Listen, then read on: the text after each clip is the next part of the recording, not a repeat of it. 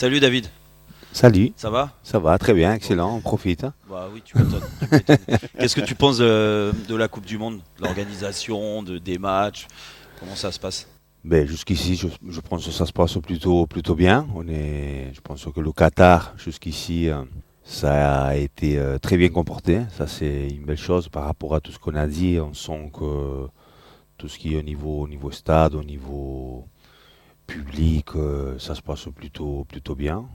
Bon, après, il y a le, le football que ça monte le niveau. Ça, c'est bien d'un côté. Un départ un peu Poussif en étant, en étant supporter un peu, un peu délicat, mais Ouais. bon, après, avec le temps, on a vu que le, le- le niveau a monté, et là, ça commence la, la vraie, euh, la vraie histoire. Euh, mais bon, je pense en même temps que on est tous conscients qu'il y a des qualifiés ou a vu des qualifiés un peu des, des différents continents.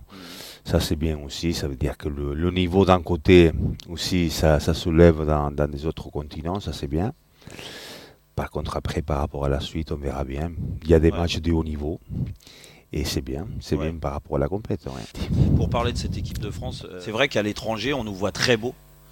Euh, nous, en France, on est un petit peu euh, plus euh, sur, en- sur la réserve, tu vois, parce que on sent que ça, ça se joue à pas grand-chose. Toi, c'est quoi le, le constat sur le niveau global de- Ouais. de, la France par rapport aux autres? Et, et imagine si on sent ça par rapport à la France les autres pays. Mais bon, Ouais. il faut dire que. Non, mais je pense que l'é- l'équipe de France, c'est très clair euh, ben, son idée. euh. Mm. Ça veut dire avec euh, Dembélé d'un côté, Mbappé de l'autre, euh, très Ça va vite, précis. là. ça va très vite. Avec euh, un Giroud qui fait un, travail exceptionnel. Et avec un Rabiot, avec un niveau.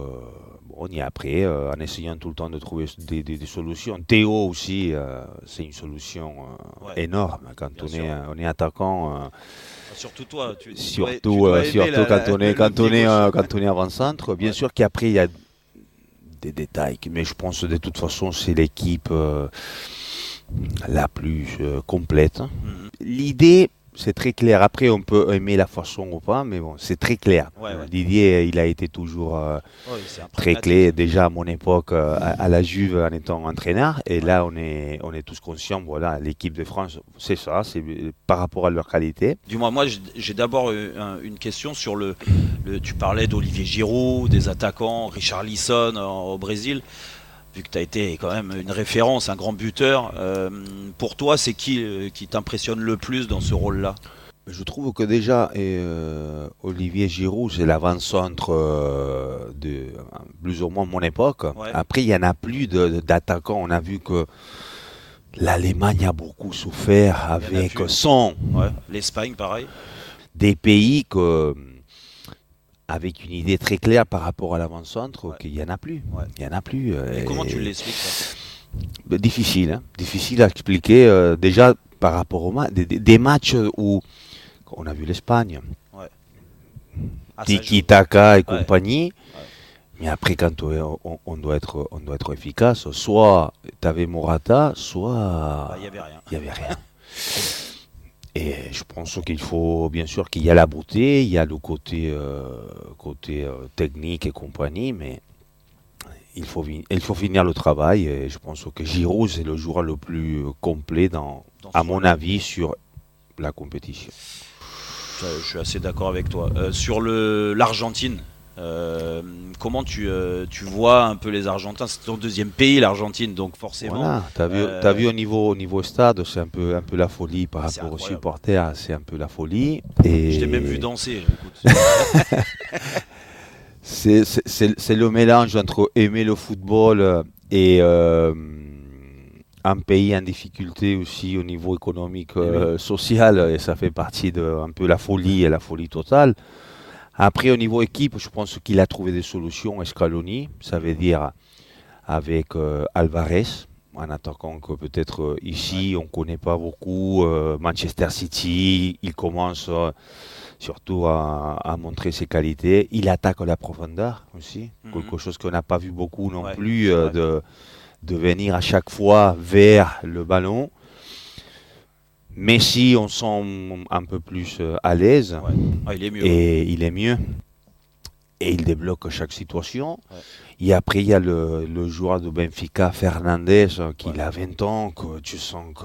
Qui a mis un but incroyable. Voilà, et après, il y a de la... Ouais, ça mélange entre l'envie, bien placé, il est technique, euh, s'il doit mettre un coup aussi, il est présent. Mm. Et ça, dans des matchs de haut niveau, dans la globalité, tu as besoin. Cette équipe de France, tu, en parlais, elle a une idée très claire de jeu. Euh, dans quel domaine elle peut faire mieux encore que ce qu'elle a fait depuis le début de cette Coupe du Monde pour aller la chercher? Mais je trouve que, déjà, par rapport au match contre, contre la Pologne, et c'est la vitesse finalement qui fait la différence. Quand tu es très lent, ou tu essayes de négocier chaque ballon, ça devient beaucoup plus facile par rapport à voilà. Mm je pense que c'est clair.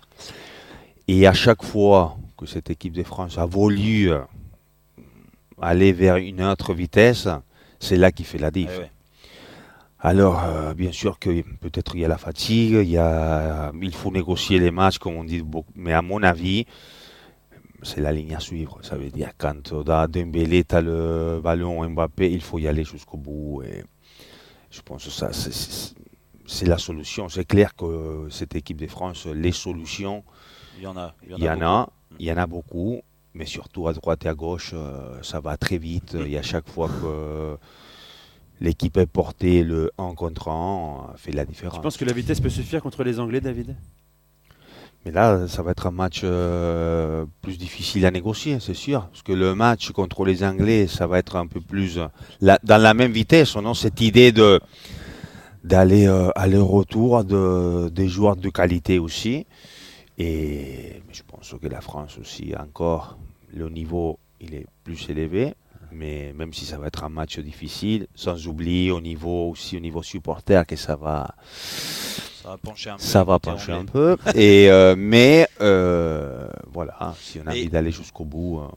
Mais tu sais, et je peux pas te laisser repartir sans, sans parler de 2004 euh, c'est le dernier France-Angleterre en compétition. Hmm. Euh, on y était tous les deux. Toi, tu étais sur le terrain. Moi, j'étais, je vous regardais jouer. J'étais prêt à rentrer.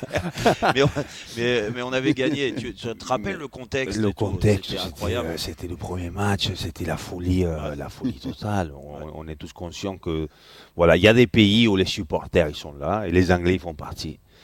Et là, au début, on sentait un peu peut-être pas la, confiance par rapport à, à, cette équipe. Et après, on a vu qu'avec le temps, et là, là, on sent que les Anglais, voilà, il y a de la qualité. Après, euh, bien sûr qu'il faut beaucoup de facteurs pour euh, gagner un match, surtout contre la France, mais, mais, mais l'atout pour aussi. Hein.